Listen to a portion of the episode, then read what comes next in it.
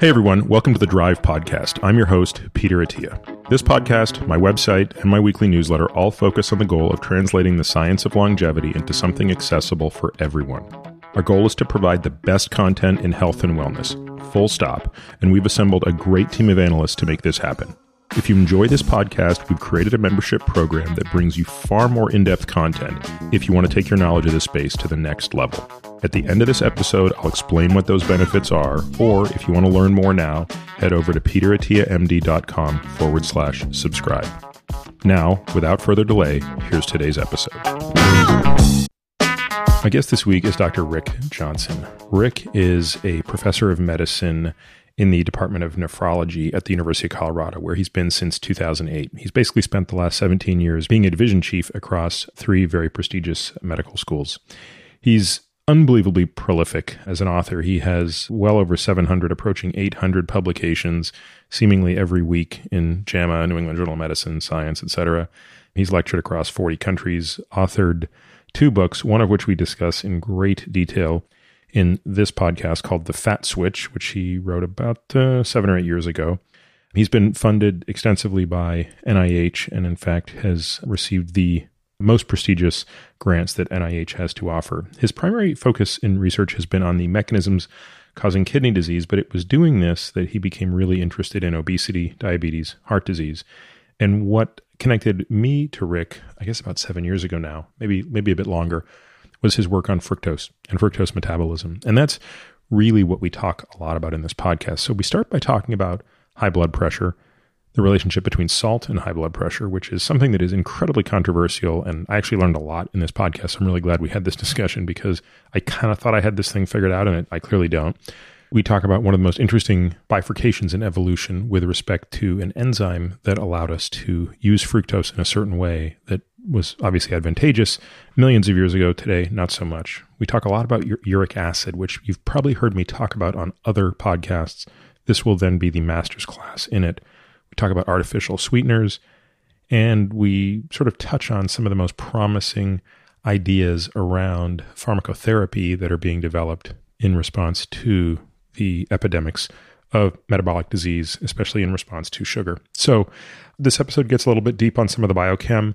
We're going to have, obviously, the show notes will, as usual, provide a great background and a list of references. And I hope you enjoy my discussion with Dr. Rick Johnson.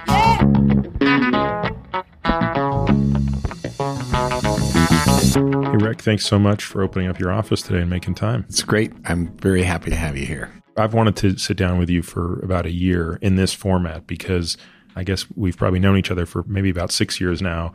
And every discussion has been one of those discussions where at the end of the discussion, I think, man, how am I ever going to remember all of this stuff?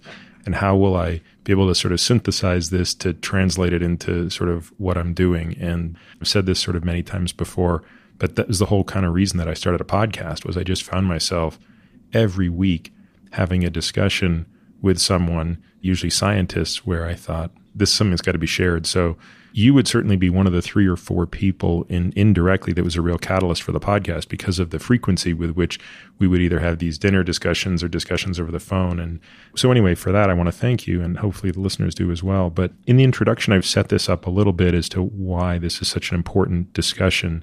And because there's so much to talk about, I just kind of want to jump right into the meat of things.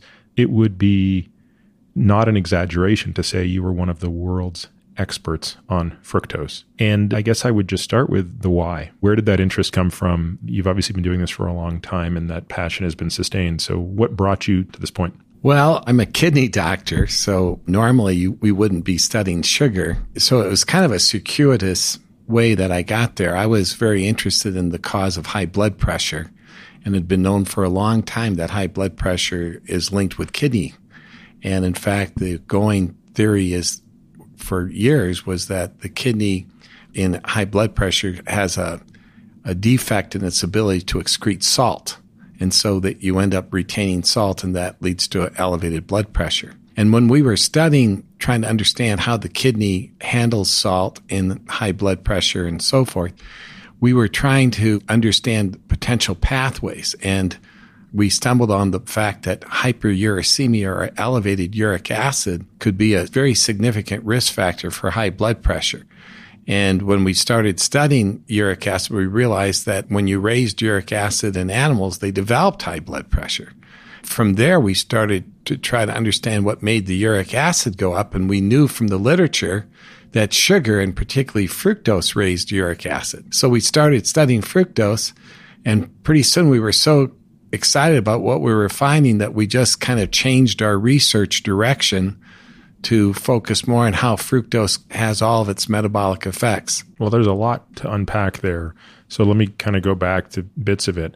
You sort of gloss over the fact that the conventional approach to high blood pressure is that sodium is the culprit. And isn't it still safe to say that most advice around reducing blood pressure comes down to reducing sodium intake? Well, we've actually been studying this pretty extensively. There's a lot of pearls I can teach you or I can talk about related to salt.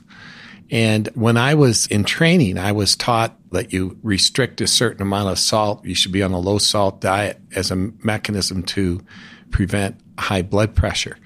It was always about the amount of salt. In fact, we were teaching that for a long time that if you want to have a low blood pressure, you should restrict your salt intake. Or if you want to try to treat your high blood pressure, you should restrict your salt intake.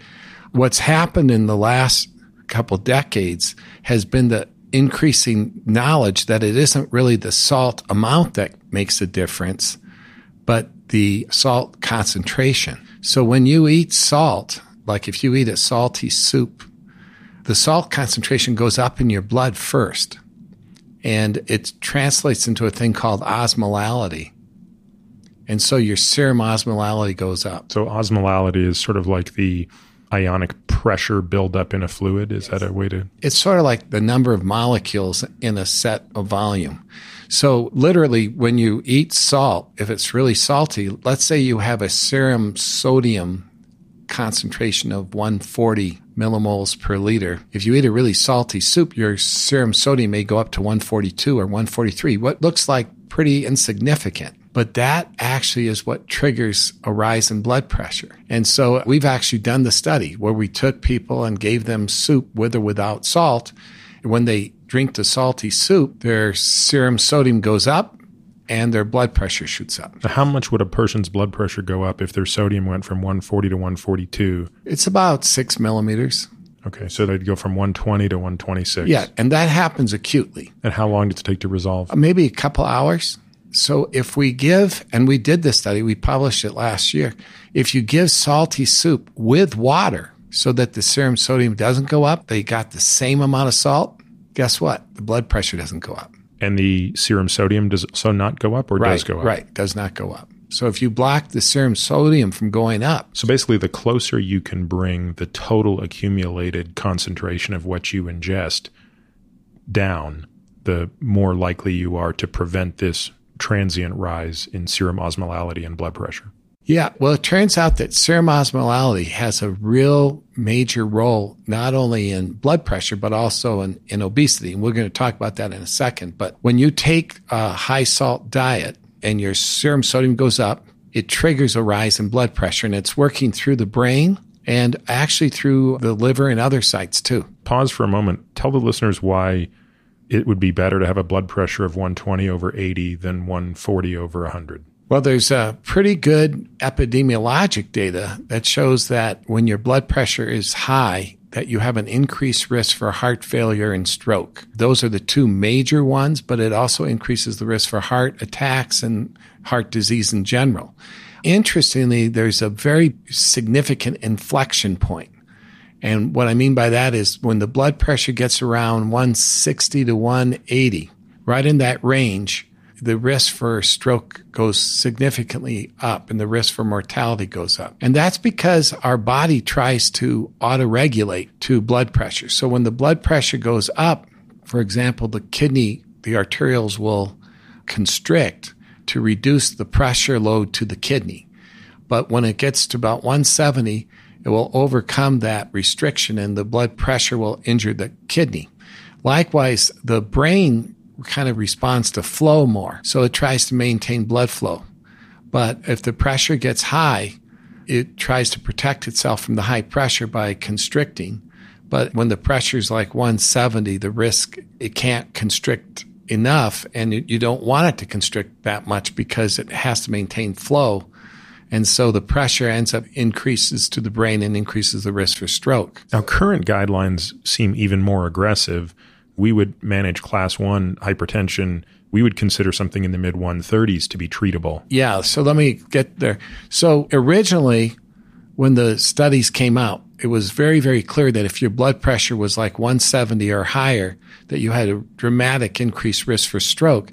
And that's because it would pass the autoregulatory point. But then what happened was epidemiologic studies showed that even a blood pressure of like 140 over 90 conferred increased risk. It just it was much less than the 170. So at 170, it just takes off. It's almost the line goes up vertically.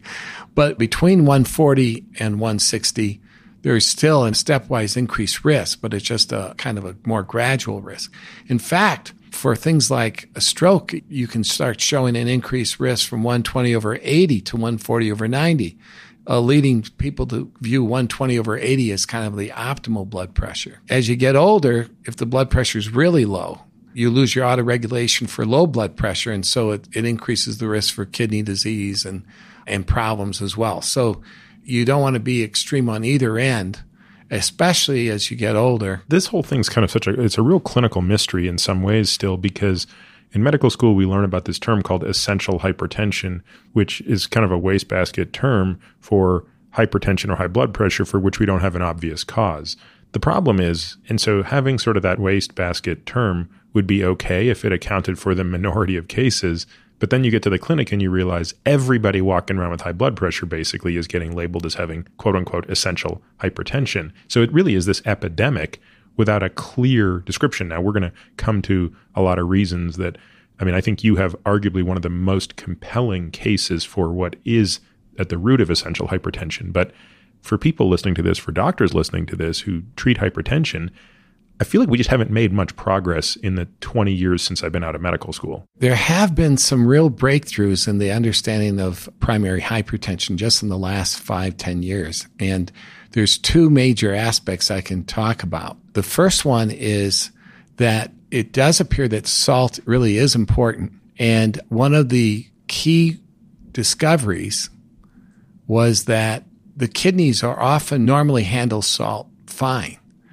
but they develop or acquire a change in the kidneys that lead them to hold on to sodium. And the mechanism has been identified just in the last few years. It's due to the fact that there's an inflammatory inflammation that occurs in the kidney.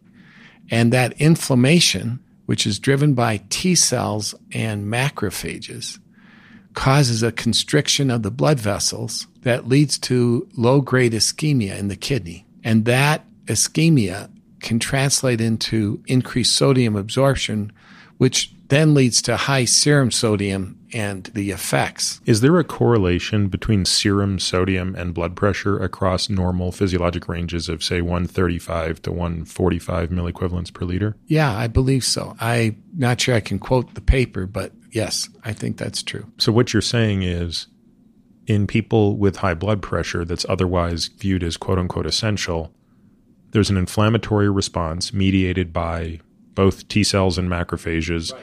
That injures the kidney ischemically, meaning it for the listener that results in reduced blood flow and tissue damage due to reduced blood flow and reduced oxygen. And it's that injury that then leads to aberrant retention of sodium. So there's actually been really a lot of studies looking at the mechanism of the inflammation. And originally it looked like it was, people thought it might be a reactive response of the kidney. So we think that there may be external stimuli that initially cause a decrease in blood flow to the kidney, like a sympathetic nervous system response.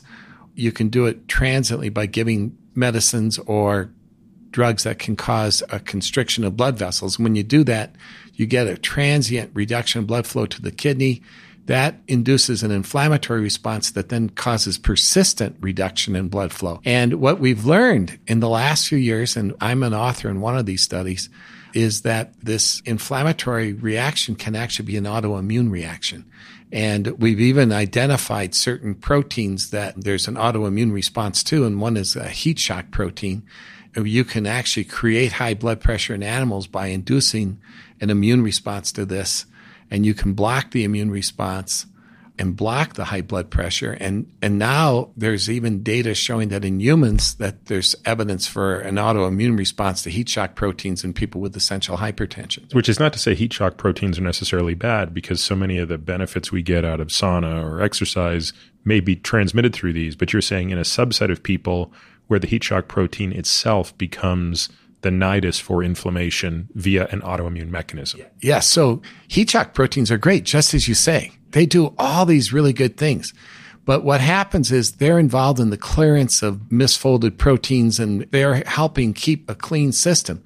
But what happens is when you trigger injury to the kidney, for example, these heat shock proteins get produced to help fix problems, but the immune system can sometimes get confused and make an immune response that actually is against the heat shock proteins. And when that happens, you can develop high blood pressure in the animal, and there's some evidence for it in humans. So, anyway, so that's one of the big breakthroughs has been the discovery that inflammation in the kidney can be a mechanism for triggering persistent elevations in blood pressure and probably has a big role in the cause of primary hypertension. Before you go on, Rick, how prevalent do you think that particular mechanism is that you just elucidated? Oh, it's very major. In fact, we've even looked at genetic polymorphisms that link with the development of primary hypertension, and most of them are involved with the immune response. And it looks like this is a major pathway. This creates a bit of a quandary for someone who's trying to rid themselves of hypertension because wouldn't the implication of this be that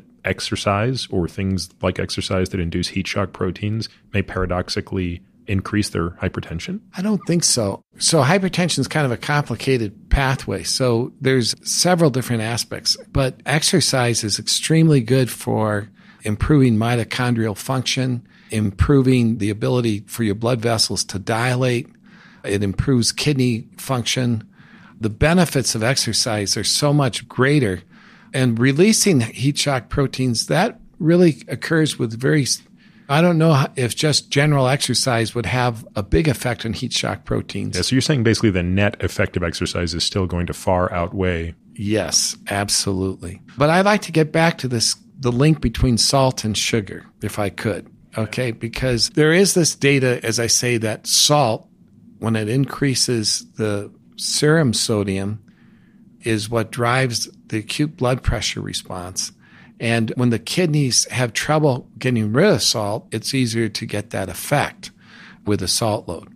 But even with a normal person, you can, with normal blood pressure, you can raise their blood pressure transiently by giving them salt and you can block it by giving water. Interestingly, in the process of developing high blood pressure, there's the initiators and then there's the things that make it persistent. And the inflammation in the kidney is involved in the persistence, but what it is involved in the initiation turns out that sugar has a major role.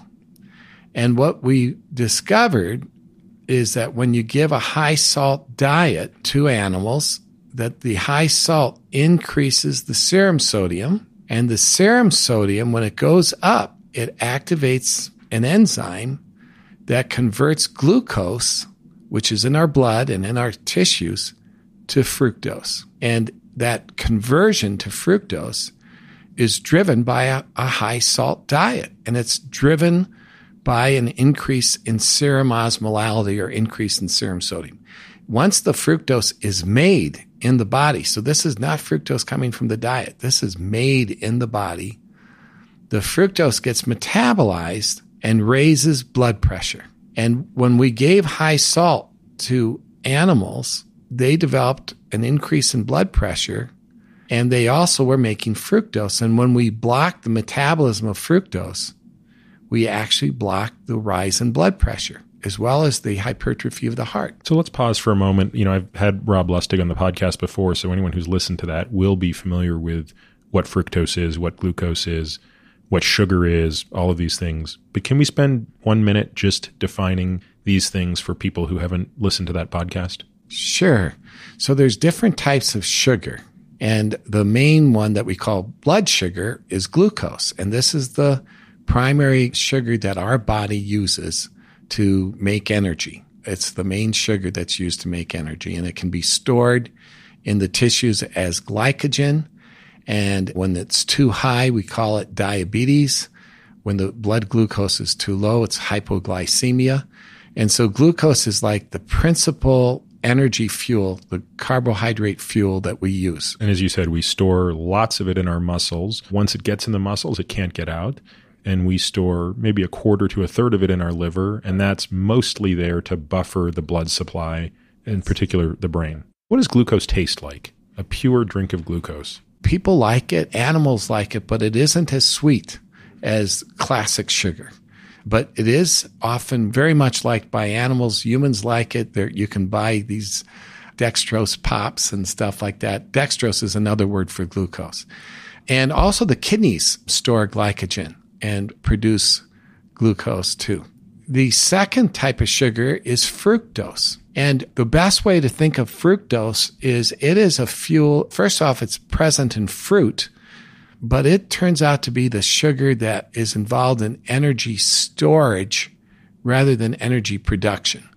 And so when you eat glucose, you use that to produce energy, but when you eat fructose, it will actually trigger changes in the body that will favor the storage of energy. And this is the sugar that animals use to store energy. So, and you store it in the way of fat, in the way of glycogen, and all those kinds of anything that will facilitate storing energy is done by fructose. And fructose and glucose, if you were looking at pictures of them in a biochemistry book, look pretty similar. They're both ringed carbon structures. They both have six carbons. One of them has a five ring versus a six ring. But, you know, it's sort of interesting to think that molecules that look almost identical, with the exception of a couple of bonds different, can have quite different properties. Now, fructose tastes a lot sweeter as well. Yes. And so fructose is like in honey and in fruits. And then that's right. So it tastes a lot sweeter. And the other thing is if you mix the fructose and glucose together, you can get what's called high fructose corn syrup. And if they're bound together, you get table sugar. So table sugar or sucrose is one molecule of glucose and fructose bound together. And that occurs in nature in sugar cane and yes. beets and things like that. Yes, right? and maple syrup and things like that. Right. So just to clarify for everybody, we when we get a little comfortable with this terminology, throw the word sugar around quite liberally. But it's always important for people to think when we talk about sugar, we could be talking about blood sugar, glucose, we could be talking about fructose by itself. Oftentimes, when we talk about sugar in diets, we're talking about added sugars, such as the sucrose and high fructose corn syrup you just alluded to. I want to go back to what you just said about the ability of fructose to store something but if you don't mind, can we do it through the lens of a beautiful story that you've written about in the past about a mutation that basically allowed that to happen? This thing that took place about 12 to 15 million years ago? Sure. So fructose again is a it's in fruit. And many many animals use fructose as a means as their primary nutrient or and also as a way to help store fat. And for example, um, animals before they hibernate will often eat a lot of ripe fruit, and the ripe fruit gives them the sugar that allows them to store fat. And orangutans will eat huge amounts of fruit at one setting to try to increase their body fat. And we don't get fat from eating fruit, but that's because we eat tart fruit that has less sugar content, and we tend to only eat a few fruit. Whereas if we actually drink fruit juice, that large amounts of fruit juice can actually increase fat. So anyway, so fruit is a nutrient that, you know, is used by animals to help store fat. So if you go back about 20 million years ago, the very first fossil apes show up in the world and they, they show up in West Africa. And the original one was called proconsul. They were living about 22 million years ago and they were these apes were a big breakthrough in evolution because the prior, the monkeys were, had already been around, but these were bigger creatures. The apes were, they had bigger brain size. They were tailless, but they did live in the trees and they lived in tropical rainforests and woodland rainforests. And they would eat primarily fruit and they were quite successful. And by about 18 million years ago, there were almost uh, at least 10 to 20 species of ape that were living in this area of Africa. there was a change in climate. There was some global cooling, and the Antarctic started building up ice, and the Arctic started building up ice, and sea levels fell. And when the sea levels fell, land bridges developed that connected Africa, which had been separate, separated from the other continents. These land bridges opened up so that there was now a way to get out of Africa into Europe and Asia. And many, many species migrated across those land bridges about 17 million years ago. And some of them were the apes. And we see the first apes fossils in places like Pasalar, Turkey, and different places of Europe right around 16 million years ago. At that time, there were still forests that were fruiting trees, woodlands. There was fruit all year round. And so the animals, when they moved into Europe, they didn't have to change their habits at all. They were able to continue to eat fruit pretty much all year round. But unfortunately, it continued to get cooler. And by 12 million years ago, the apes started to starve in Europe. And you can tell that from the fossils because they actually have these like tree rings on their teeth that are the de- developing teeth get this enamel. The enamel doesn't lay down correctly and they get these like tree rings that show intermittent starvation. They would get a ring every time they would go through a period and the starvation was seasonal. So it was during the cooler months when suddenly the fruit was not available. And the primary reason was there was a loss of the fig tree. And the fig is a cool fruit that can fruit all year round because the wasp that fertilizes the fruit does so at its own discretion. So the fruit will of a fig tree kind of can occur all year round. So when the fig tree died, suddenly there weren't too many because of the global cooling, or perhaps it was the wasp, but the fig trees disappeared and suddenly these apes did not have enough food to survive during the cooler months and they started to starve. And by six to eight million years ago, the last ape became extinct in Europe. But Africa, although there was global cooling there too, it wasn't as cold and the fruit trees survived all year round. The forests just retracted. So the apes there were able to maintain their normal habits. Well, there was a lot of evidence that there was a lot of evolutionary change occurring in our ancestors during this Miocene period and this period of time when there was the global cooling. And one of them was a mutation in uric acid metabolism. And as I mentioned, sugar and particularly fructose, when it's metabolized, generates uric acid. Glucose, when it's metabolized, does not but fructose, when it's metabolized, makes uric acid. And this mutation led to a much stronger uric acid response to fruit because this mutation was of an enzyme that degrades the uric acid. And when you block that and you eat fruit, your uric acid levels go up much more. And this mutation basically allowed these apes to maintain a very prominent uric acid response. Our group has shown that the way fructose stimulates fat, as well as its other properties like insulin resistance and raising blood pressure, that those abilities are driven in part by the uric acid. So when this mutation occurred, for the same amount of fruit, they were able to store more fat. And so it was like a survival mechanism this mutation when it showed up. It allowed apes that did had very little access to fruit to suddenly maintain more fat stores and so they could live longer and survive those winters. And we were able to show with Peter Andrews at the Natural History Museum in London, who studies these apes, that this might account for a very interesting finding. And the finding is that although we thought the apes became extinct in Europe, and they certainly did become extinct in Europe, the fossil record shows that it was a European ape that made it back to Africa and also to Asia to become our ancestors as well as the ancestors of, of, the great apes that live in Africa and in Southeast Asia, like the orangutan, that they all came from a common ancestor that was in Europe and that went back to Africa. And we know from the genetics that that ape carried the uricase mutation. And so this mutation probably occurred at a critical time that provided survival for those apes in Europe to be able to get out of there and make it back to these other regions. But it was now equipped with this mutation that made it sensitive to sugar. And so humans are much more sensitive to sugar than most animals. And it's because of this mutation. And in fact, we actually resurrected the extinct uricase and proved this using the extinct uricase that showing that when you put it into human cells, that it suddenly made us less sensitive to fructose. So, so the phenotype there, I mean, I guess just to recap that story, which I find so fascinating, by the way, you guys wrote a story about this in Scientific American many years ago, right? I know there was a paper that came out as well, but I mean, the sort of the layperson version in Science was really great. So basically, these apes go from Africa up to Europe. It gets too cold.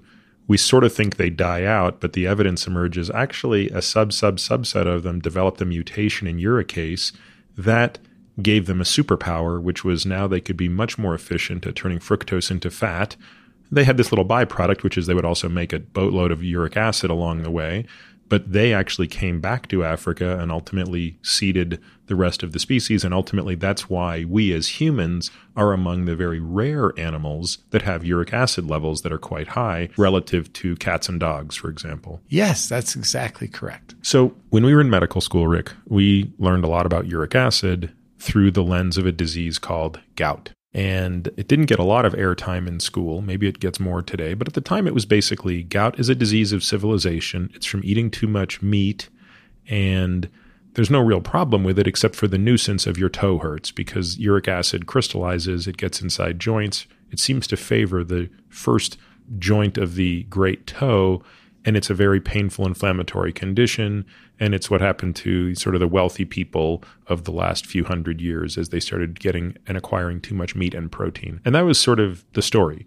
What you're describing is a little bit more nuanced. So tell us more about uric acid. Yeah so the big problem with having too much uric acid is gout just as you say.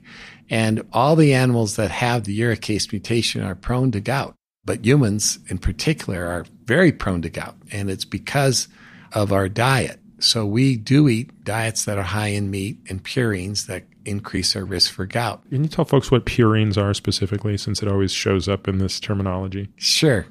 So we have proteins, we have fat, we have carbohydrates, but we also have things like RNA and DNA and what we call nucleic acids. So these are the kind of acids that are in the nucleus and that are also in the cell that help drive gene formation and protein, you know, our genetic material and also help dictate the production of proteins. And so DNA and RNA are made up of nucleic acids. And when they're broken down, they're made up of purines. And then uric acid is a purine, and it's basically the ultimate breakdown product of DNA and RNA. So the reason protein consumption versus fat or carbohydrate would lead to this is because if you're eating protein, you're eating the DNA and RNA that presumably were still in that tissue. Yes. So the way you get gout from protein is from the DNA and RNA in the protein. And so, and that relates to some extent to the, how dense the nuclei are. And so, like if you have a very cellular thing like uh, anchovies and these small fish that have lots of DNA and RNA, if you have that, they will develop, you can get gout from that much easier than from um, other types of meat. And so beer, for example, has brewer's yeast and that is filled with RNA. And so that's why beer can precipitate gout. Now, I follow uric acid levels very closely in all of my patients and myself. And there is an unmistakable difference between men and women, at least in my small sample size of patients, where men on average have higher uric acid levels than women. Is that true across the general population? Yes. Even in boys, they'll start to have a higher uric acid than girls. However, after the menopause, uric acid levels go up in women. And that's because estrogen helps excrete uric acid. Ah, so it's not, I had sort of, I guess, incorrectly assumed it was that just on balance, men consumed more protein than women. I think that also plays a role. I think that's right. But it sounds like this estrogen explanation makes more sense if it can also explain the observation of menopause. Yes. Going back, gout is also increased by sugar. And even Sir William Osler, the famous physician from the 1890s, in his book Principles and Practice of Medicine, pointed out way back in the 1890s that that sugar was a major risk factor for, for gout, as well as very sweet fruits, he wrote. Anyone who's had gout usually will know that real significant sweets can also precipitate gout. And the reason is because of the fructose content. And when the fructose is metabolized, it generates uric acid. When people were developing gout in the 1800s, it was linked to the wealthier groups in England, for example they were eating a lot of, as you say, rich foods that included proteins and and so forth. But one of the things they were eating a lot of, they were drinking a lot of alcohol, to which they added sugar. I actually did write a paper where we reviewed how much sugar was put in drinks, alcoholic drinks back in the 17, 1800s, and it was much more than today. They loved sugar. They put it in, in many of their drinks. And in fact, I even have a picture of an old pub outside the Tower of London called the Sugar Loaf. They talk about the old drinks that were served, like Hippocras and some of these drinks and sack and sugar was a name for a drink that they had. They, I mean, they added a lot of, of sugar to their drinks. And so part of the rise in gout back in the 1800s and 17, 1600s relates to not only just the alcohol and the rich foods, but also to the sugar they were adding. So you were sort of the person who brought onto my radar that there are other things besides gout that one needs to be concerned about when it comes to uric acid. And one of them is blood pressure. So, how did that understanding come about? So, originally we were studying what causes high blood pressure, and there was a lot of epidemiologic studies that linked uric acid with high blood pressure. And as I mentioned, we, we also knew that there was subtle changes going on in the kidney associated with high blood pressure. And people with gout often have low grade kidney disease. So I said, aha, maybe uric acid could have a role in causing kidney disease through causing high blood pressure through its ability to cause kidney disease. And so we took animals and we gave it this uricase inhibitor to raise the uric acid of an animal. And by gosh, they developed high blood pressure. And then we could lower the blood pressure by lowering the uric acid. And when we looked, we were thinking it was might be like crystals of uric acid in the kidney. But Although that was my thought, is the crystals would cause the inflammation in the kidney, and that would that was my thought said, too. And, it, and, that turned out not to be the case. we looked in the kidney; there weren't any crystals there. So then we realized it was an effect of soluble uric acid. So we started putting soluble uric acid on cells and so forth. And we saw that it had all these biologic effects. And we always had thought uric acid was kind of like a dead end product of something, or even might be a good thing because some people said it was an antioxidant, but it was causing pro inflammatory effects. So then we said, aha, fructose, sugar, raises uric acid maybe sugar could have a role in blood pressure. What year is it that you're having that thought, Rick? 2002. We gave some animals fructose and they developed high blood pressure, and we gave them allopurinol, which is a drug to lower uric acid, and it made their blood pressure go back to normal. And it was like this big discovery. But what was totally exciting was these animals also developed insulin resistance. They also developed elevated triglycerides in their blood. They had other fatty liver. And when we lowered the uric acid, we showed benefits on all of those parameters. How does allopurinol work? What's the mechanism by which it lowers uric acid? It blocks uric acid formation. So, uric acid is generated from other purines. And when we block that, we blocked a lot of the effects of sugar to cause metabolic syndrome.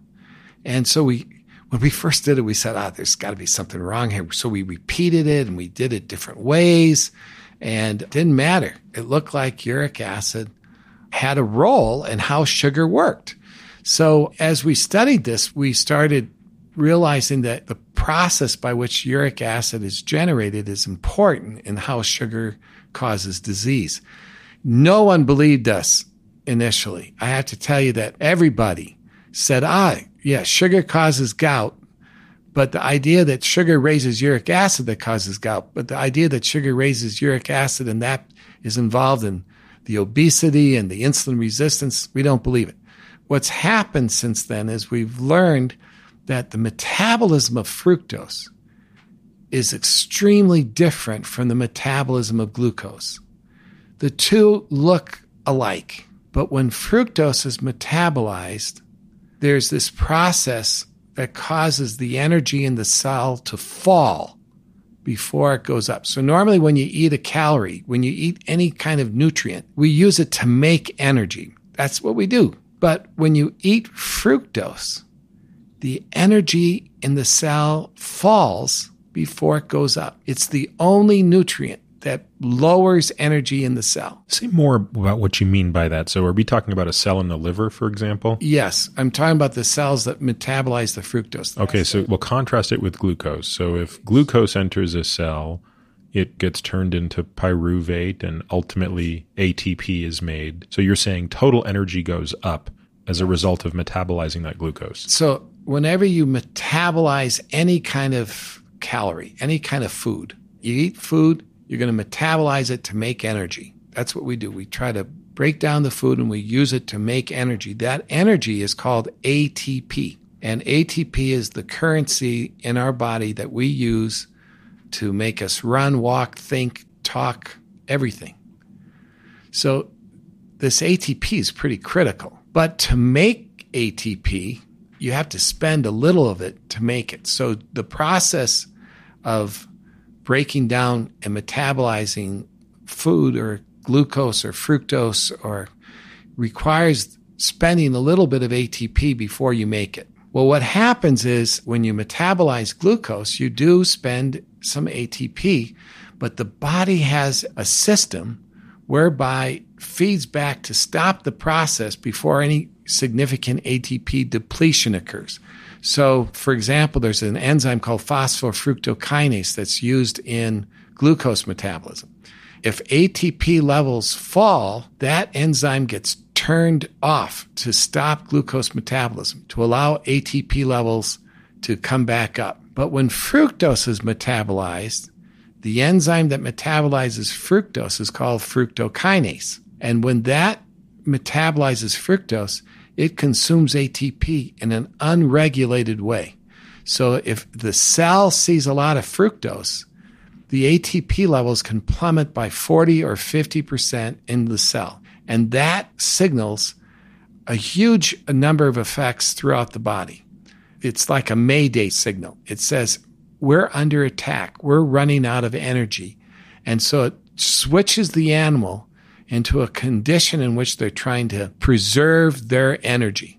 So they reduce their metabolism, they reduce their expenditure, they're resting the energy expenditure. They shunt the energy that they're eating, the calories they're eating, into fat and glycogen as opposed to making more ATP. They're trying to protect the body by putting you into a system where you try to store fuel. It triggers hunger and thirst that makes you want to eat more. So you eat more to restore the energy, but at expense that you're shunting much of it into fat and into fuel storage. So fructose turns out to be used by animals as a mechanism to store fat. Normally animals will regulate their weight beautifully. They just maintain their weight normally. If you take an animal and you put a tube down its throat and give it extra food to make it gain weight, if you take the tube out, the animal will go right back to its normal weight.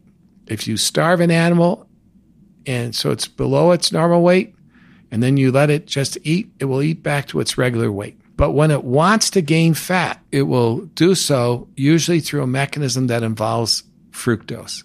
So what they do is they, like a hibernating animal, will start eating a lot of fruit in the fall to increase its weight an increase induces insulin resistance. It gets hungry. It drops its metabolism so that most of the energy it eats goes into fat. And the same thing with a long distance migrating bird. They'll start eating fruit to get the fructose.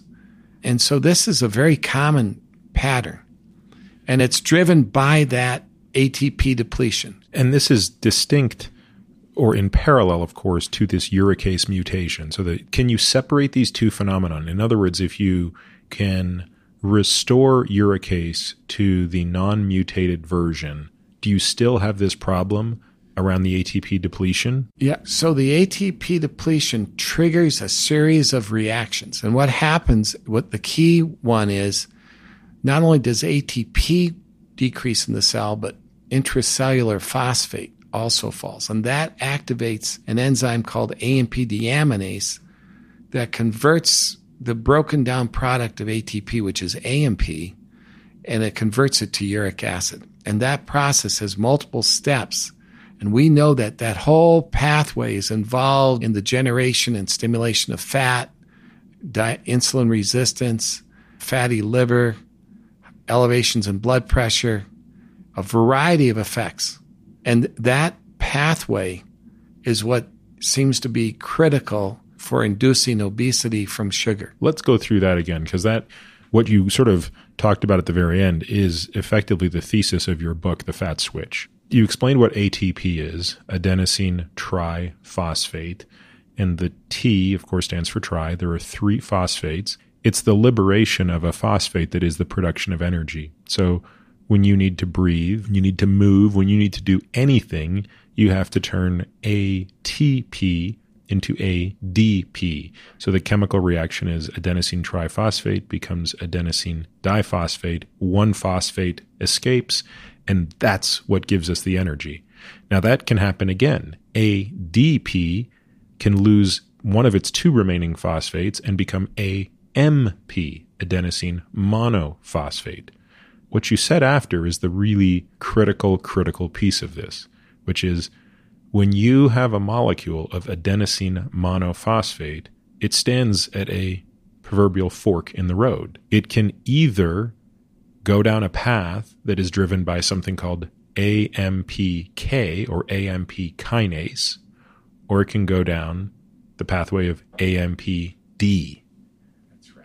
Now, let's go back to this point because I, again, it seems everything comes down to that choice.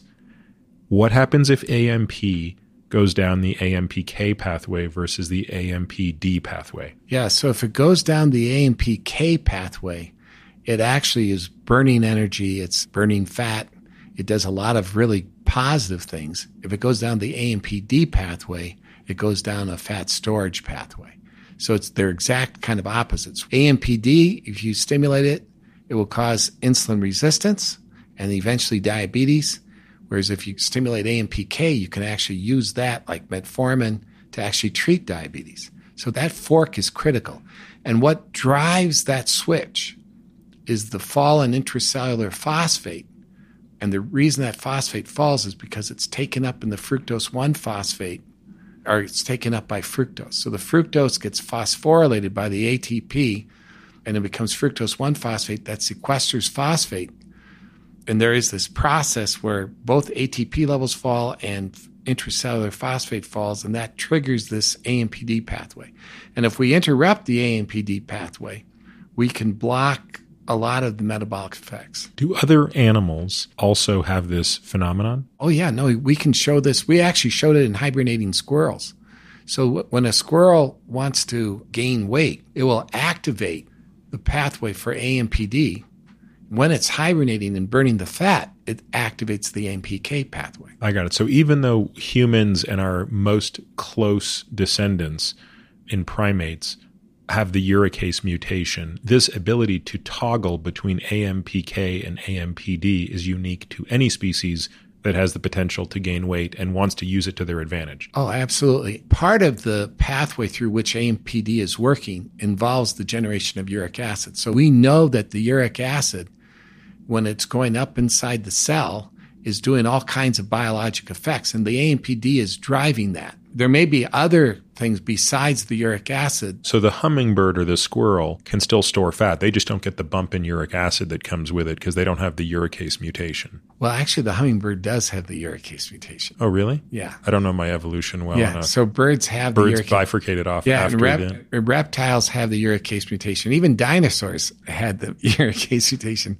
Sue, the dinosaur, the Tyrannosaurus rex, actually had gout. I mean, that's got to be why Tyrannosaurus rex was so ornery. Because if you think of the size of the T Rex great toe, I mean, that would be infuriating to every brontosaurus out there. Yeah, I think so. He's eating too many of the brontosauri. Sorry to get back into the minutia of this, but I, I, it's important. You still have to phosphorylate glucose during its metabolism. Why is it that the phosphorylation of glucose during its metabolism to pyruvate doesn't result in a strong enough drop in intracellular phosphate to cause the same problem? Because uh, the reaction stops. Whenever there's um, the phosphate and ATP levels start dropping a little you bit. You have that autoregulatory thing with the. There's an autoregulatory thing with it. The enzyme stops functioning, it's inhibited, and then it allows the ATP levels to stay normal. So here's a really cool follow up of this, and that is that sugar is much more likely to cause obesity if you drink it rather than if you eat it. And the reason for that is that when you drink a drink that has fructose in it, we tend to drink a lot in a short period of time. So if you have a soft drink, you can drink, not only does it have a lot of sugar, but we tend to drink it fast. And so the concentration of fructose turns out to be high when it gets to the liver. And it's the concentration that triggers this reaction. So if the concentration of fructose is really low, the ATP depletion may not be significant to drive dramatic metabolic effects. But if the concentration of fructose is really high, then you're going to get a big metabolic effect. So, eating like a candy bar where it's coming with lots of fat, lots of glucose, lots of all sorts of things, lots of protein, you know, if it's like a Snickers bar and it's got nuts or whatever, even if it's the same amount of fructose, even if you're talking about 25 grams of fructose versus 25 grams of fructose you would drink very quickly, you're saying equal amounts of fructose can produce a different effect if both the speed and the concentration with which they arrive at the liver are different. Yeah, it's the amount, it's the speed, and it's ultimately how rapidly it's absorbed. So if you drink something, if you take a lot of fructose, like, I mean, candy is very concentrated fructose. I mean, if you eat that, for example, on an empty stomach, that will be absorbed faster than if you eat it with oatmeal or something, you know, where there's fiber and so forth. And so the speed of absorption and the makes a difference. So, for example, if I was working for a high fructose corn syrup company and I wanted to prove that a soft drink wasn't bad, I could do a study where I would give the soft drinks to people, but I would give it over, you're only allowed to make a tiny sip every 10 minutes. So it takes you three hours to drink a soft drink. In that case, the amount even though you're drinking a lot, the concentration may never be yeah, enough. You never let the phosphate depletion get significant enough in magnitude that it really triggers AMPD. Yes, that's it. You know, it's really interesting. I think of all the sugar, the pro sugar studies I've read that are funded by the sugar industry, I don't think I've ever dug into the methodology to look at factors like that specifically. Well, the other issue is like if you just take a single dose of fructose, most of the metabolic effects are best seen like in the first four hours following the ingestion. So the triglycerides go up and the uric acid goes up and the blood pressure goes up.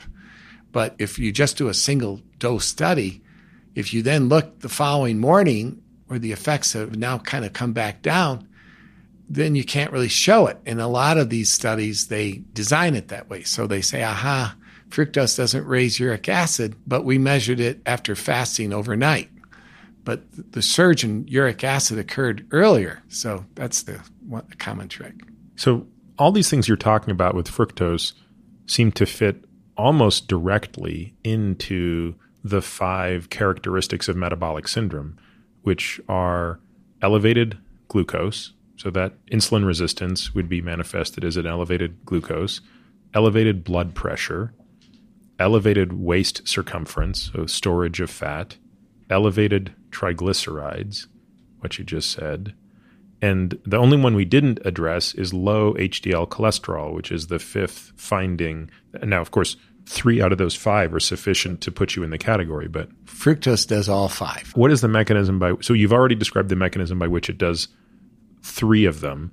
We alluded loosely to how it raises triglycerides, but I'd like to talk about that more. And then, of course, I'd like to hear how it lowers HDL cholesterol. Okay, so the uric acid generated by fructose has a very pronounced effect to stimulate oxidative stress in the mitochondria. And fructose also generates lactate big time, and the lactate also has effects on mitochondria, as you learned from Dr. San Millán's talk.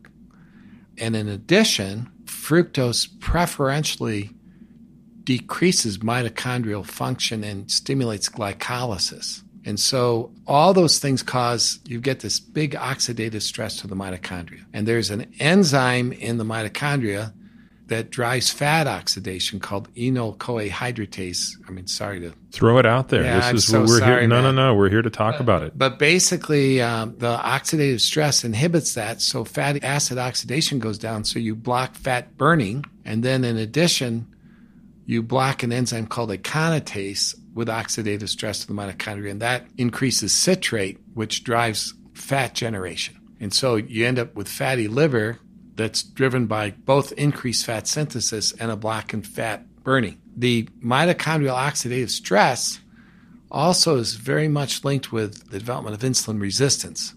And then uric acid is also, the generated uric acid is also causing oxidative stress to the islets, to the pancreatic islets as well. Uric acid is actually harmful to the islet cells of the pancreas? Uh huh. In fact, if you give sugar, we did a study where we gave sugar to animals where we, we actually restricted the amount of calories. The rats were getting, they were on a diet, basically. They were on a diet. They were on a high sugar, low calorie diet. Right.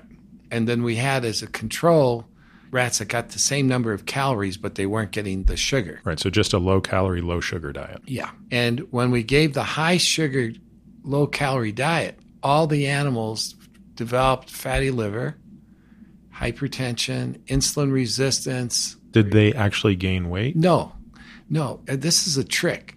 Weight gain really requires increased calories, really, to show it. You know, long term, maybe just decreasing metabolism will do it. But this is interesting. You're saying both animals lost weight. Did they lose about the same amount of weight? No, they maintained their weight. Even though they were eating 90% of what they normally eat, they were able to maintain. So both groups slowed their metabolism enough to maintain weight at a 10% reduction of calories. So on the outside, they look the same, but the high sugar group still developed fatty liver. Severe. And they all became diabetic. Do you recall in that study, Rick, what the actual percentage of their macros that came from fructose? 20%. Right. So the critic will say, well, that's highly unnatural, although in reality, it's not that unnatural. There are lots of people, unfortunately, walking around getting 20% of their energy input from that.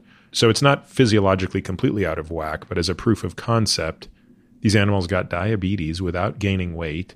They got fatty liver disease without gaining weight. They were, uh, by definition, insulin resistant. Right. And when we measured their insulin levels, they first became insulin resistant with high serum insulin levels, which is what we see Early diabetes, with early basically. type 2 diabetes.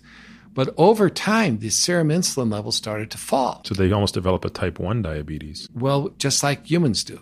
And what we saw is that the islets used to be the phrase was called islet exhaustion because long-standing type 2 diabetes we see the same thing but it's actually low-grade inflammation in the islets and we could show that there was low-grade inflammation and it was associated with big-time upregulation of urate transport proteins on the islet and when we took isolated islets and we put uric acid on them it induced oxidative stress and over time caused a drop in insulin level.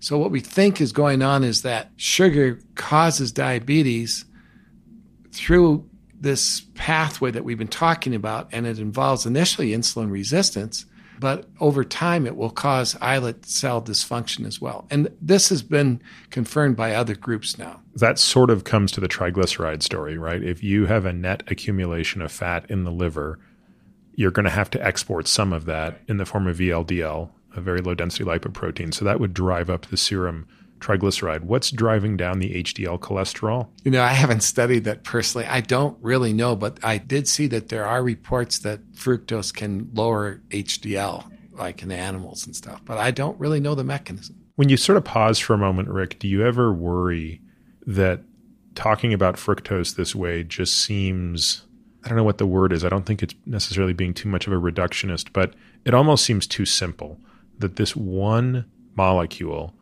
could simultaneously have probably allowed our species to survive during this very cold spell 6 to 12 million years ago.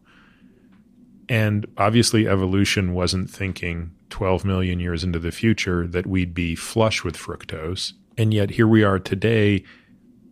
One could interpret what you're saying to mean if you simply had no fructose in your diet, most of the bad things we think about metabolically would go away. Is that a fair assessment? Yeah, I think that's true. So let me give you another one where we've really learned a lot. I don't know if you are aware of the relationship with cancer, but what we've learned is that fructose was an incredible survival nutrient in the setting of near starvation.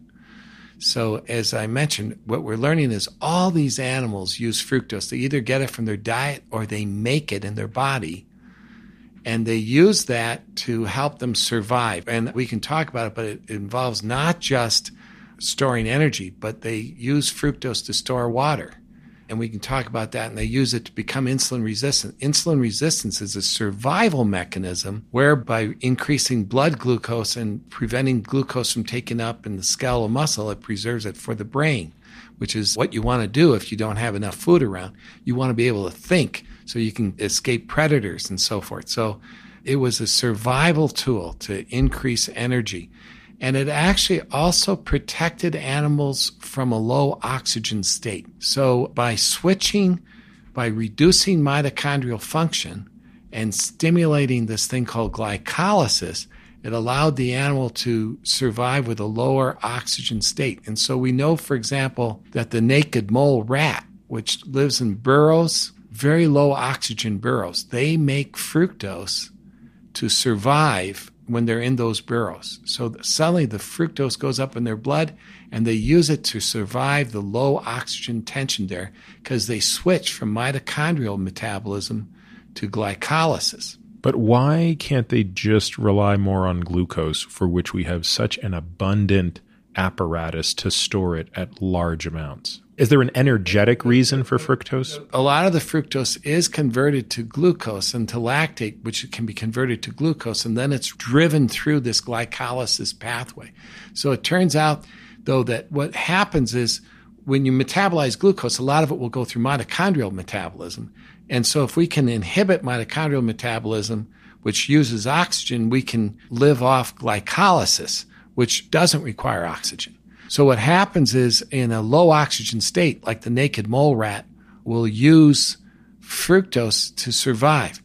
But cancers. But wait, I'm still confused about this, Rick, because wouldn't that fructose, but they're not storing that fructose as fat then, because that would be the worst fuel they could have around in a low oxygen environment, right? Well, so fructose is increasing glycogen and lipid, but it's also reducing mitochondrial use when you're eating fructose, you actually are, are not burning the fat. You are storing the fat. And then, so what it's doing is it's putting you into a glycolytic state. So animals use it to store fat and then they, they fast and then they burn the fat. So they hibernate or they go flying long distances where they have no food and then they switch and then the fat that they've stored suddenly becomes their survival. But during the time that they're in a low oxygen state, they want to have fructose on board because the fructose is helping them to survive low oxygen by switching their metabolism. But unfortunately, like cancers, also live in a low oxygen state. And so these cancers love fructose as their fuel because it helps support them surviving in a low oxygen state. So recently, it's been shown that many cancers, colon, liver, kidney, breast, brain, all these cancer cells, intestinal, they all tend to like fructoses as, their preferential fuel.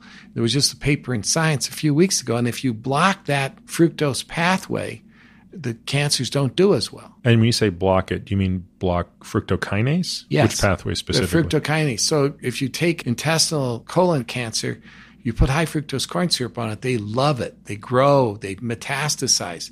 And if you block fructokinase and block fructose metabolism, you can block a lot of the growth of those cancers. Do you have a sense of how much you're blocking it? It's pretty remarkable. It's like 50% or more. And we know it's the fructose, not the glucose, presumably because we don't impair glucose metabolism at all in that experiment. That's correct. And also, they were able to show that this was driven by that shift from a mitochondrial based metabolism to a glycolytic metabolism. And what happens to lactate levels in that setting? Oh, very high. Like, meaning the more fructose they have, the higher the lactate level? Yes. Again, very counterintuitive because aren't we sort of taught that the liver is the only organ that can really process fructose and that it all sort of accumulates there? And I mean, conventional thinking is that fructose really doesn't have much of an interaction outside of the liver unless converted to glucose, correct? That was said by a lot of people, but the findings show that about 20% of fructose is used by the intestine, or maybe 40%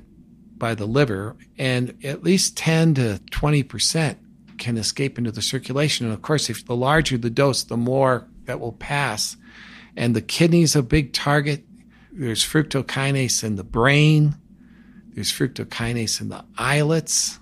There's fructokinase in the adipose tissue. Does the muscle have fructokinase? There's some thought that fructokinase may be in the muscle. It's got to be very low, but there's some thought that fructose is being metabolized in the skeletal muscle. And one of the things that's interesting is there was a paper in Nature that showed that the heart normally doesn't have fructokinase, but when you have a heart attack, the low oxygen state there induces the fructokinase, and there's probably production, endogenous production of fructose, and it seems to be involved in cardiac remodeling. So it's probably involved in more things than we think of. And certainly it's in the brain. Which means that in theory, the brain could actually use free molecules of fructose to make ATP in addition to the mainstay of its energy metabolism, which is glucose driven, and lactate. I think we're now seeing lactate. There is actually some evidence that, first off, we know that fructokinase is in the brain. We know the brain can make fructose. And there's increasing evidence that insulin resistances can occur in, just in the brain and may be a forerunner for the development of Alzheimer's. And there are actually reports that AMP deaminase is high in the brains of Alzheimer's patients. And it raises the possibility that local fructose metabolism could be involved in disorders like that. Are there any people with naturally occurring mutations in fructokinase that render it less capable? Yeah. So there are people with a condition called essential fructosuria where they are born without active fructokinase and they live normally. No one's ever been reported to have type 2 diabetes or obesity. So these people, if I'm understanding you correctly, are genetically immune to the harm of sugar Yes. and they pee out all the fructose. Yes. Okay, so that seems to be an interesting topic. this must be very rare. I've never Yeah, even heard of this. it's a rare condition.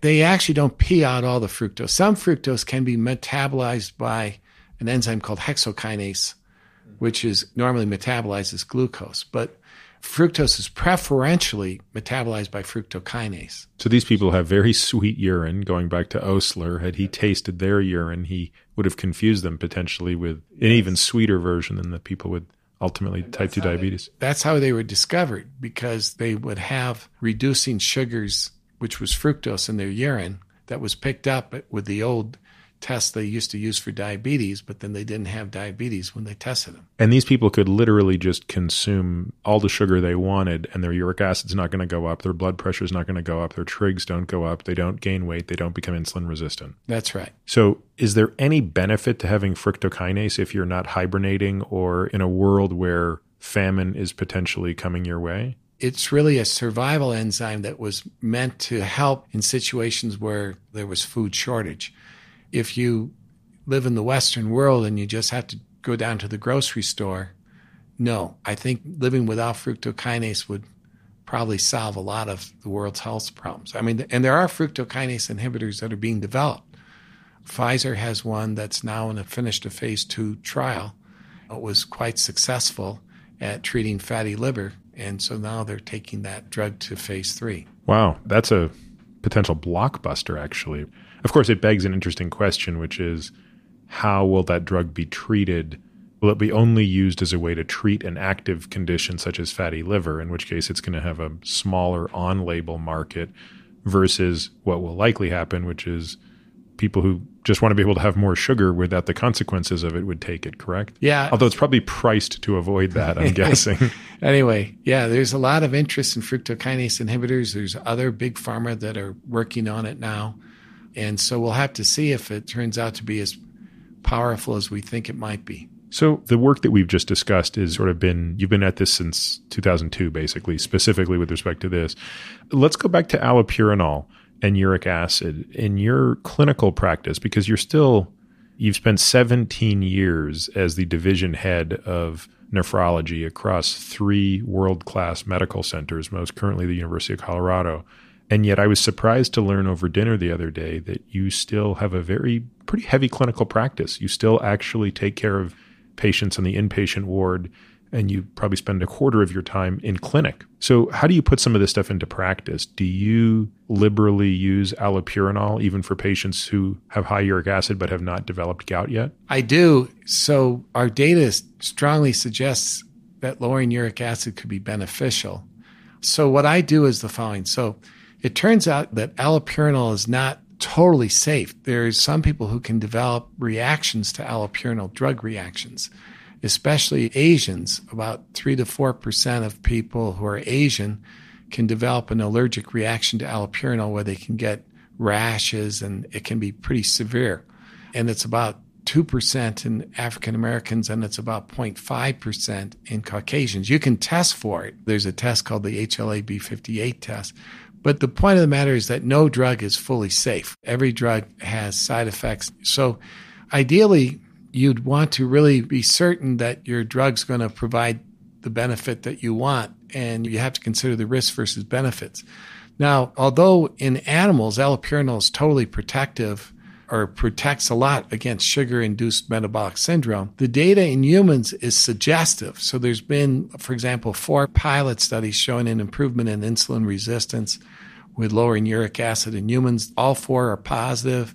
There's a lot of trials in kidney disease showing that lowering uric acid may benefit kidney disease. There's data on blood pressure. We had a paper in the JAMA showing that lowering uric acid could improve blood pressure control in adolescents with hyperuricemia. So there's a lot of supporting data. There are some negative studies too, but the overall weight is now in favor of lowering uric acid to benefit. What would the target be? So, what I do is when I see a patient in clinic, I measure the uric acid. And currently, we know that the risks start to go up when the serum uric acid is over 5.5. So, once the serum uric acid is over 5.5, they really start to have increased risk for prediabetes, insulin resistance, hypertension, kidney disease, etc. And what's interesting is most labs, like my lab, for example, doesn't even flag it until it hits about 6.5 as a sort of intermediate risk. And it's really not until about 7.5 that it says, well, this is high risk. But of course, that's only through the lens of gout, I assume. Yes, that's right. So if a uric acid comes back really high, like 9 or 10, I have no doubt that that, based on everything I've done, I have no doubt that that's not good not only does it increase the risk for gout, but it increases the risk for kidney disease and all these things. And I talk to the patient about the pros and cons of treatment. I talk about the rash. I tell them to stop the drug if they get a rash and then call me. But I always start allopurinol when the uric acid is like eight or higher, and certainly when it's nine or higher. When it's between 5.5 and 8, I'll talk to them about the pros and cons, but we don't have full proof yet but I tend to do it especially with patients with kidney disease where the data is probably the strongest to start treating. I'll even do it with uric acid of six and a half, for example, with chronic kidney disease. But anyway, it's worthwhile discussing it with the patient. But outside of outside of the risk of Stevens Johnson syndrome, which you've alluded to, what are the other potential risks of allopurinol? That's by far the big one. Some people will get just a mild rash without true Stevens Johnson syndrome. There are rare cases where liver function tests may be elevated, but it seems to be rare. If you start at a huge dose right away, it can increase xanthine levels in the urine.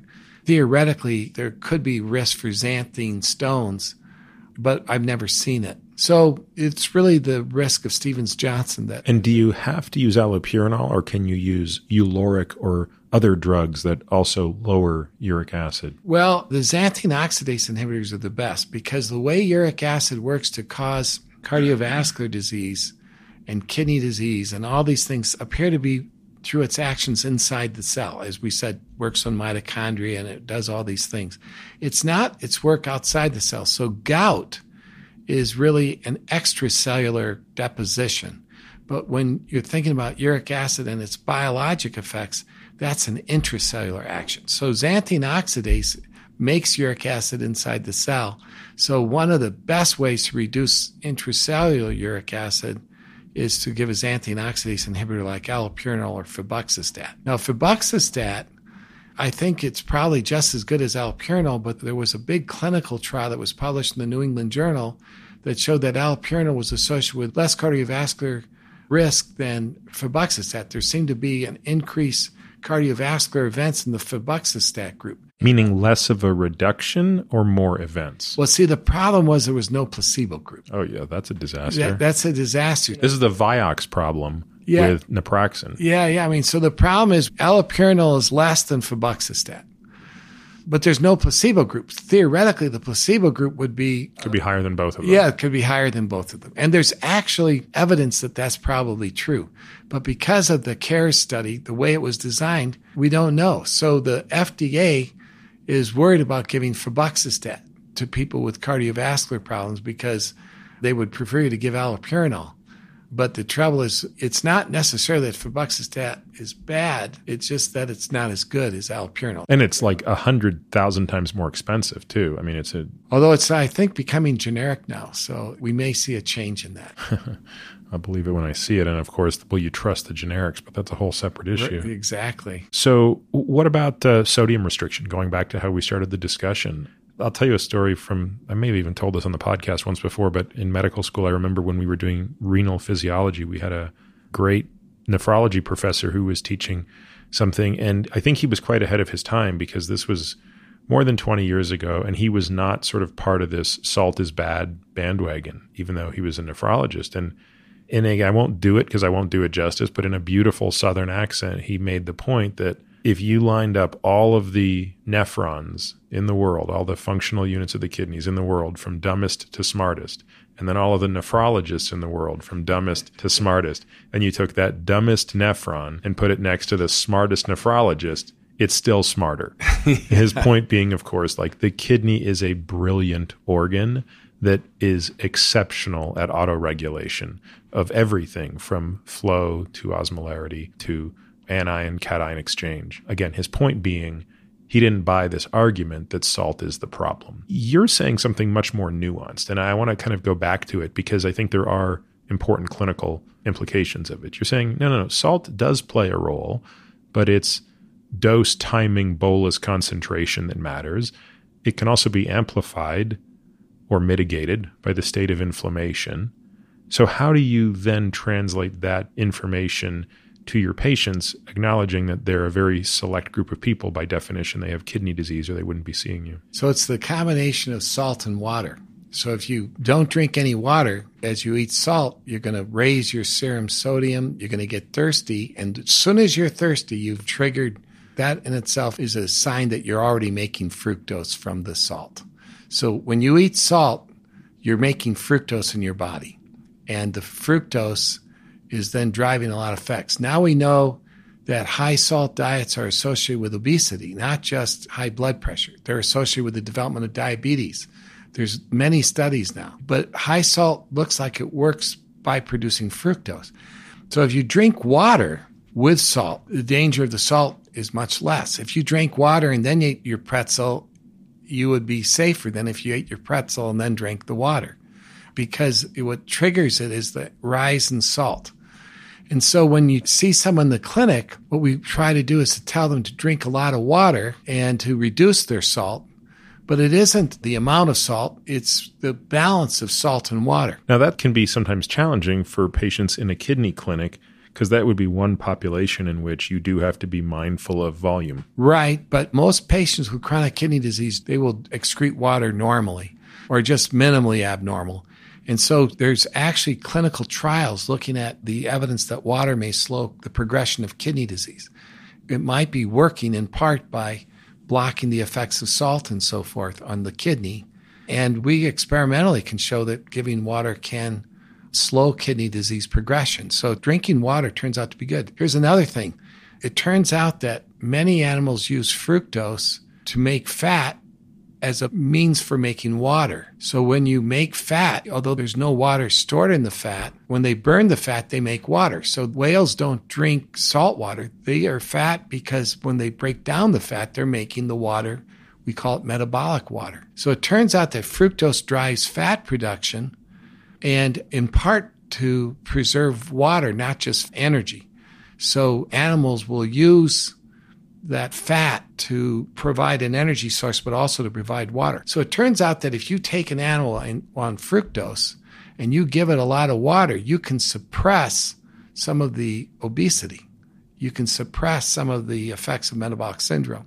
And so the old wives' tale that drinking six glasses of water a day is good to help keep you skinny is true. It turns out that water suppresses some of the effects of fructose. And does it need to be water? Could it be tea or coffee or something that's equally the osmolarity of water is what? Serum is about 280? Yep. Okay, so anything with a zero osmolarity is good enough? Yes. Technically, a diet soda should have a zero osmolarity yeah, as well, right? Diet soda would work, actually. For the record, you and I are sitting here drinking just plain water. Right. And diet sugars have their own issues. So we'll come back to that in a few seconds because that's super interesting. So, Rick, you sort of you toss these little nuggets out there like they're nothing, but they sound I mean, again, just based on the sort of breadth of research you've put into this, it almost just seems too good to be true and so profound. Yet you sort of throw it out there like an after the fact. Well, look, as long as you drink enough water and don't eat fructose and God forbid don't drink fructose, manage your uric acid levels, et cetera, et cetera. It's a,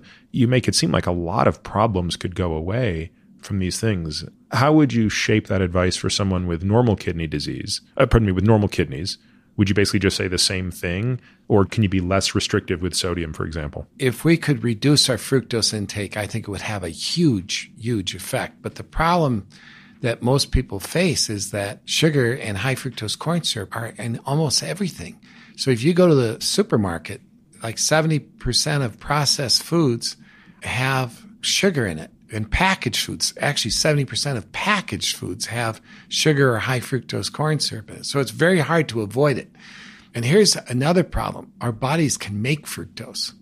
So our bodies, as I mentioned, we can make fructose from a high salt diet. We can make fructose if we get dehydrated. We can make fructose. High uric acid stimulates fructose production. And we're making the fructose out of glucose in all yes, of these situations? High glycemic diets normally, if you take an animal and you give it starch, they will not really get fat. But we all know that French fries, which don't have sugar in it, they don't have fructose, they are fattening. But you've got potatoes, which raise your glucose. And what we showed is that if you just give glucose to an animal, the high glucose as it hits the liver induces this enzyme to convert glucose to fructose. Which enzyme is that that converts glucose into fructose? Aldose reductase. So when we took mice and we gave them glucose, and we were thinking we might not see much because we were believing that fructose is the culprit. But over time, these animals got really fat. They got insulin resistant, everything. But you had to overfeed them glucose. They- we put the glucose in their drinking water. So they were drinking a lot of glucose but they would eat less chow. So we gave them chow and glucose in their drinking water. And their chow had, it was normal chow. It wasn't yes. the high fat, high sugar chow. No, just regular chow. And these animals started getting really, really fat. And when we looked at the portal vein, which goes into the liver, the glucose levels were high. And when we looked in the liver, we found that this enzyme was activated. It's also activated in diabetics, for example, because of the high glucose in the blood. And when that enzyme got activated, it started to make fructose. So even though these animals were eating no fructose, they were producing fructose in their liver. And then when we blocked their fructose metabolism, they're eating the same amount of glucose, no change, exactly the, suddenly they're not getting as fat, They have no fatty liver. They're not insulin resistant. But this suggests, Rick, that a diet in excess carbohydrate, even if it's not high in sugar, could lead to fatty liver disease? Yes. Yeah, absolutely. If you have that enzyme induced. But let's say that you are a young person. When you're young, this enzyme is really not present in the liver. Once you're eating sugar, though, if you eat a lot of sugar, it will induce that enzyme. For how long? I don't fully know. But let's say that you eat a lot of sugar and you get obese. So sugar itself, it looks like the induction of this enzyme probably would be reversible within a few weeks. But once your uric acid goes up, that will keep it elevated. So that's another reason potentially to use allopurinol if necessary, in addition to fructose restriction to keep uric acid low, is to prevent or mitigate the induction of this enzyme. Oh, yeah, right. So it turns out that if you give starch or potatoes to a skinny person who does not have aldose reductase induced, they can eat the potatoes they want. In Ireland, back in the 1700s, where potato was basically the main thing they were eating, there wasn't a lot of obesity.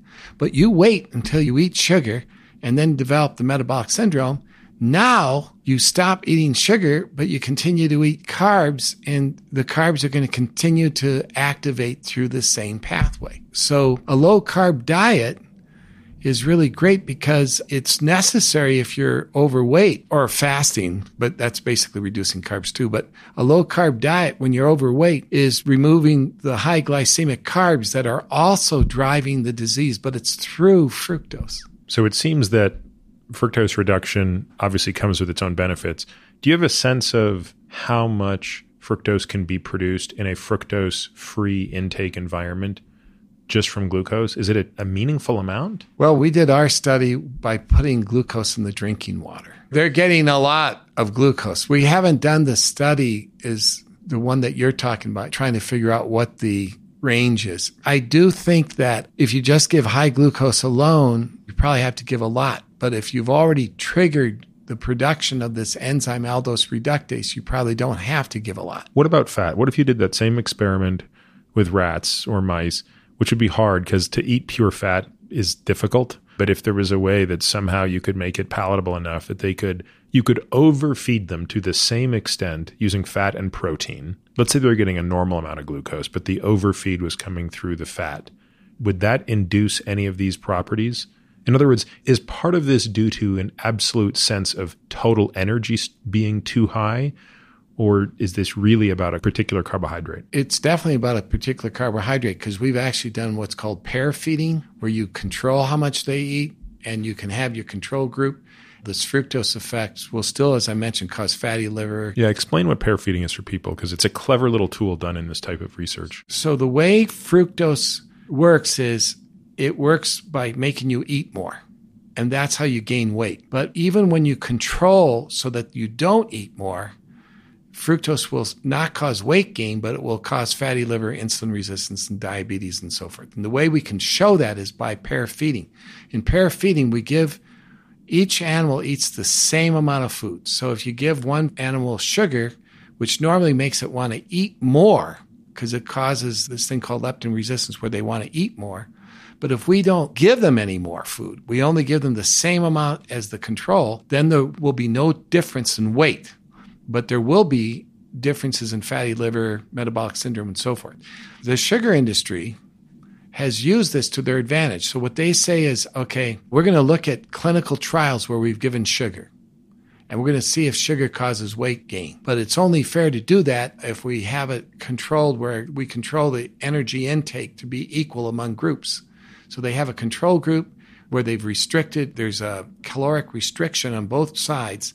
So you have a high sugar and a non high sugar group, but it's not where you get to the people get to eat as much as they want. Basically, is this problem of not having ad libitum feeding. So yes. it's sort of like what the sugar industry is saying is look, a calorie is a calorie. If I give you a 100 calories of sugar and completely control what you can eat in response to that, and compare you to another person who's eating the same number of calories, you're really not going to gain weight. Then the problem with that experiment is it's not the real world. In the real world, you don't have a clamp on your response. Exactly. And so when you give sugar to animals, they become leptin resistant over time and they lose their ability to control their appetite. So then they eat more. And so then their weight goes up. But the fructose is also doing stuff where even if you control for the weight gain, they still get the fatty liver and stuff, which the controls don't. Now, a second ago, you sort of alluded to artificial sweeteners. So, comparing, I mean, I'm sure you get this question asked all the time by your patients, which is, I just really love Coca Cola. Is having a Diet Coke, it must be significantly better, right? I mean, there's no fructose in it, there's no glucose in it.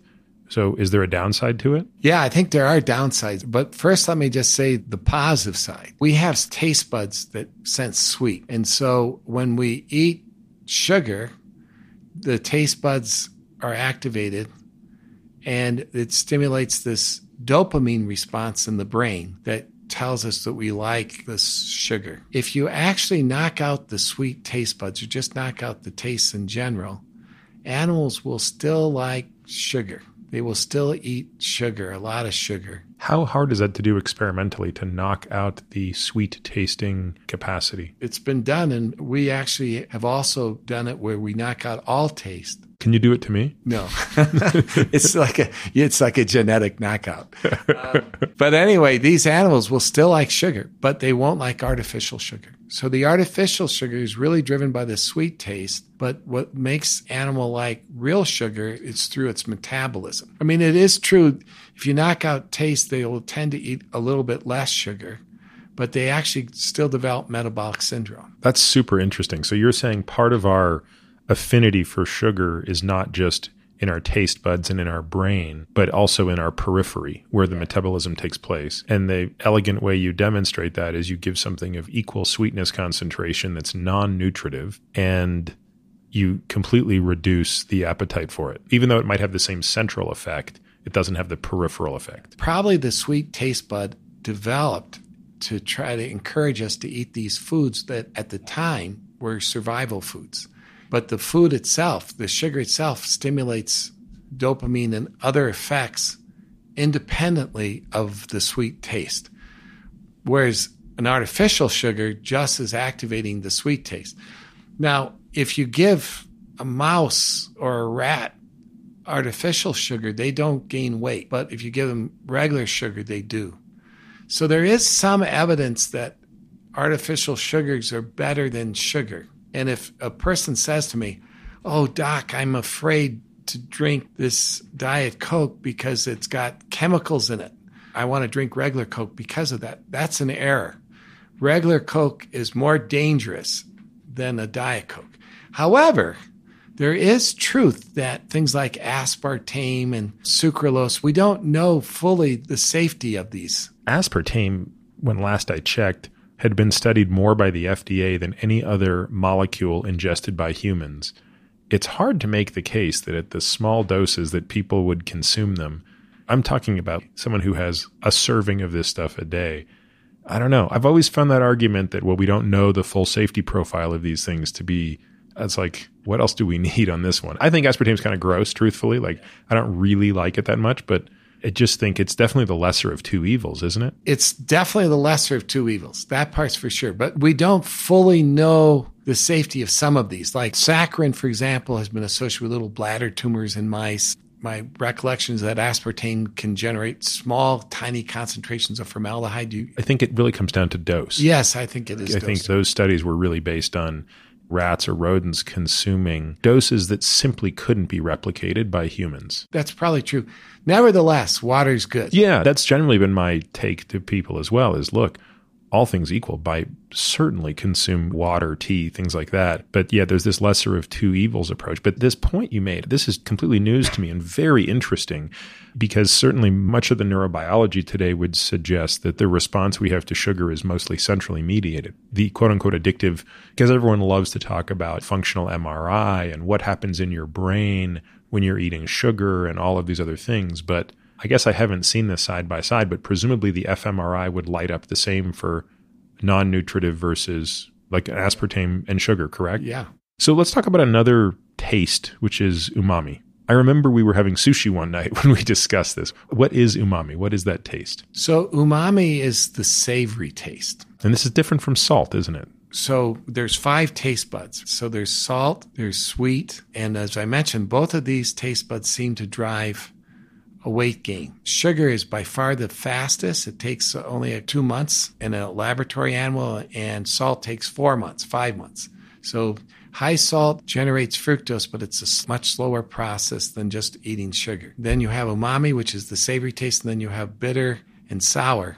And the bitter and sour are probably developed to help you avoid eating certain foods. So coffee is an example of bitter? Like a coffee bean or something like a ground? I think so. Yeah. Okay. Anyway, so umami is driven by glutamate, but it's markedly enhanced by purines like IMP and even uric acid. So it turns out that umami is sort of a taste receptor for uric acid type foods foods that raise uric acid. Now, is MSG the purest form of umami that we would eat? Yes. MSG is the primary stimulant, and people put it in foods to encourage food intake. Now, there's some link of umami with obesity in epidemiologic studies, and there are situations where you can give umami type foods, and especially if, if you can do it in a liquid form, you can induce obesity.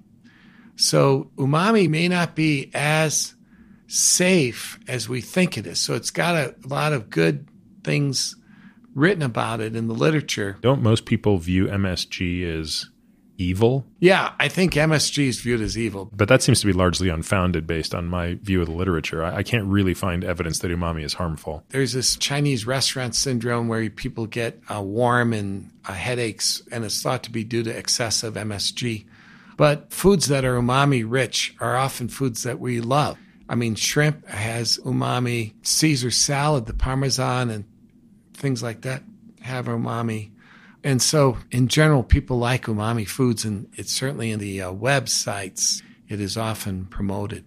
But if the umami foods have a lot of purines which enhance the umami flavor, it actually may raise uric acid and kind of bypass the sugar pathway. And we think that that may turn out to be somewhat of a risk factor too. So, do you add this to the list of things that you caution people about? We've already got the pair your salt with water idea, the restrict fructose, and please God, don't ever drink it. Do you then add the MSG containing high umami foods to that playbook for ways to reduce metabolic disease? I think so. Yeah, I think that foods like shrimps and things like that, if you eat a lot of them, they probably activate this pathway too. I, we're still trying to learn more about it, but it looks like it could be a contributor. I think it's, if you rank it, number one is, is sugar, and then everything else is less. High glycemic carbs can be converted to sugar. What I usually say is the big four are bread, potatoes, chips, and rice. Those four are the foods that you should reduce a little bit. Wait, chips as in like chips, potato chips? Yeah, potato chips. So you're giving potatoes two votes out of four. Yeah, well, or, corn chips or, you know. Okay, got it, got it. The kind of things that people put out on their table before you eat dinner. and they coat it with salt, which isn't good. Anyway, so high glycemic carbs, I think really salty foods, drink water. I mean, that's really important. And umami, so for example, what makes beer so much more dangerous than other alcohols for inducing obesity is because beer has all this yeast in it, brewer's yeast, which basically is activating umami pathways. And it's one of the reasons we like beer. This is that cellular density issue you spoke about. Exactly. And so beer raises uric acid more, and there really is this beer belly syndrome. And if you look at people who drink a lot of beer, it isn't just that they get abdominal obesity, they get fatty liver, they get high blood pressure, their triglycerides go up. They basically have metabolic syndrome. Alcohol, especially beer, can also mimic sugar, and it's probably because of the umami component coupled with the alcohol. Those two. This is the part that can sometimes drive a person insane when they're trying to think about all of these things is it's very difficult to provide clear advice to people because there's so many caveats that are required because the dose makes the poison, the speed of delivery, what it's combined with, all of these things. I'm using that as a preface to ask a question that I'm sure you get asked a lot. which is really a dose question around fructose. So let's ask it in two questions. If a person is going to drink something in the form of fructose, whether it be fruit juice or soda or sports drinks, which are from a fructose standpoint all basically the same. Is there a dose of fructose above which you think it really makes no sense under any circumstance, or below which you think once in a while is not the end of the world? I mean, personally, I would not drink any liquids that have sugar in it or fructose or high fructose corn syrup. That's fine. So we're going to draw a hard line there. And, hard line. Okay, now what about eating fructose in the form of fruit? Because remember, there's some big ass fruits out there. Like you look at a Fuji apple, which is my favorite apple. I mean, I like these monster Fuji apples, so they're like half the size of my head, or maybe a third the size of my head.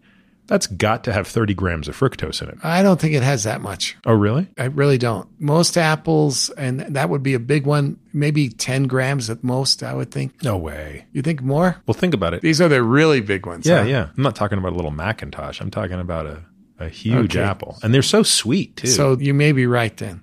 Let's talk about natural fruit. So we've actually done trials in patients with uh, low fructose diet with or without natural fruit supplements. And generally speaking, natural fruit supplements do not seem to block the benefits of a low fructose diet. Sorry, what does that mean? You mean that if you took a patient and restrict all fructose except fruit, that's correct. They tend to do okay? They did just as well as the low fructose alone. And can you quantify how much fruit? Because here's the problem when you're talking to someone like me, Rick I don't do anything in moderation. So we have these bowls in my kitchen. They're called manly bowls, which by definition, a manly bowl is a bowl that you can wear on your head like a hat. It will come over your head.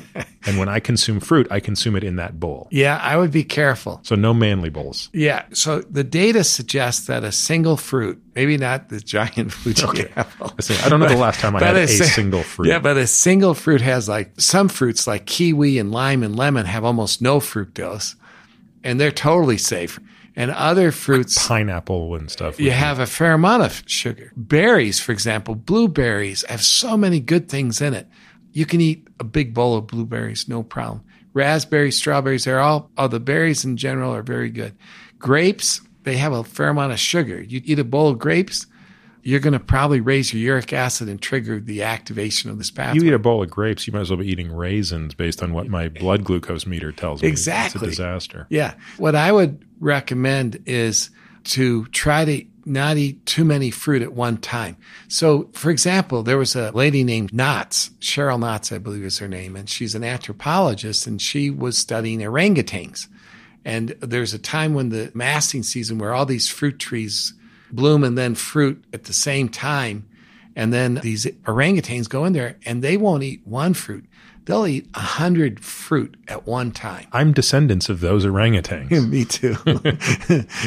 so anyway, when they, what she did is she would go up and collect the urine off the trees and show that by measuring things like ketones and so forth, she could show that when they were eating the fruit, they were actually impairing fat oxidation and they were storing energy and their weights go way up. And it's because they ate so many fruit. If you eat one fruit, you're not going to do that. But if you eat a huge amount of fruit and get all that fructose, it will start to overwhelm the good things in fruit. But there's so many good things in fruit. There's vitamin C, there's epicatechin and flavonols and potassium and all these things that help fight the effects of fructose. So we generally, for patients that have uh, non-alcoholic fatty liver disease, we tend to restrict them to 10 grams a day of fructose only in the form of whole fruit. Do you think that's overly stringent or is that reasonable? I think that's wonderful if they can do it. Yeah, it basically comes down to you can have a bowl of berries no bananas, no apples, none of the high fructose fruits or even large fruits.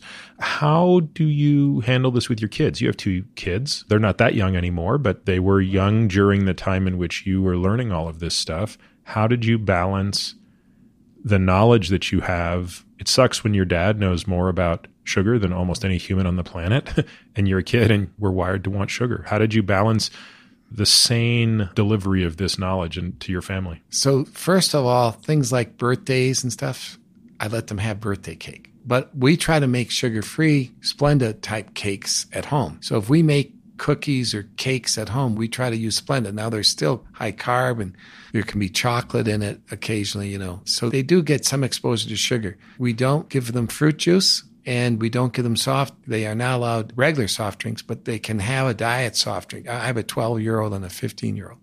What we try to do is not to be so restrictive that it's disruptive, but we try to be encouraging them to understand that sugar is playing a big role in obesity and diabetes and that it's unhealthy to eat a lot. What age do you think kids start to? I think that makes sense, which is to me, it's much more important that you would explain to your kids why you might be putting these rules in place as opposed to just come down as an authoritarian sort of this is the way it's going to be. At what age did your kids start to understand that dad wasn't just being a pain, but there's a real reason that he's in the short run asking us to make a sacrifice. Also, I've been involved in local school programs, and there's a foundation called Living Closer Foundation that I've worked with where we've gone into schools and tried to teach children elementary school to learn from fourth through sixth grade. We try to teach them how to look at labels on foods, to understand the amount of sugar.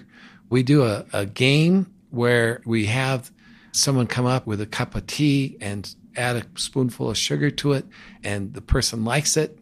And then we say, okay, now we're going to make it like a soft drink, and we put in like eight teaspoons of sugar, and it's like you can't drink it, but that's the equivalent of what is in a soft drink of the same volume. By the way, do you think the carbonation masks some of that sugar? Because when you put it that way, which is a great way to do it, I've never thought of that experiment. It's almost grotesque. It is. It's a great way to teach kids about But, but sugar. do you think the carbonation makes it a little easier to consume such a high amount of sugar in a soft drink? I suspect so. I haven't tested it, but I suspect that. or the true. phosphoric acid? Like there's something else in there that makes it more palatable. yeah, maybe it's the carbonation. Probably is. What about dried fruit? Is that a no no? You know, it was so disappointing when I realized that dried fruit was the fructose of fruits without the good things in it. So when you make dried fruit, a lot of the good things and natural fruits are lost. It's like pure fructose. It's disappointing because I love dried fruit, but I realize it's not the best food for you. Now, if you're out hiking the mountains and you're spending a lot of energy, maybe it's good. Yeah, exactly. That's the thing I've always got a kick out of. Two things have amused me to no end. One is trail mix, the other are sports drinks. Trail mix probably makes sense when you're mountaineering. Sports drinks might make sense when you're a professional athlete. But paradoxically, most trail mix is consumed off the trail, and most sports drinks are not consumed by athletes actively playing sports. So, again, the dose makes the poison, context matters. Absolutely true. Well, Rick, this has been awesome. I want to be mindful of your time, and I know that this is a non clinical day for you, which means every minute we're talking, you're not in your lab, and I want you to get back to the lab. So I want to thank you very much. Again, not just for this discussion today, which for me is super interesting, and I think the listeners will agree, but much more importantly, for the work you've done. You've taken a very different approach to quote unquote the war on sugar. You're less involved on the policy side of this and the sort of advocacy side of this. But I think what your work has done is created the strongest scientific foundation to the harm of fructose. And you've done it in a largely, and I say this in a complimentary way, but in a largely unceremonious way, which is you've sort of had your head down. And a lot of people don't know who you are. So I hope that more people become familiar with your work because you're, I mean, your CV is comical in terms of like, it's like every week you seem to publish something in either JAMA or the New England Journal of Medicine.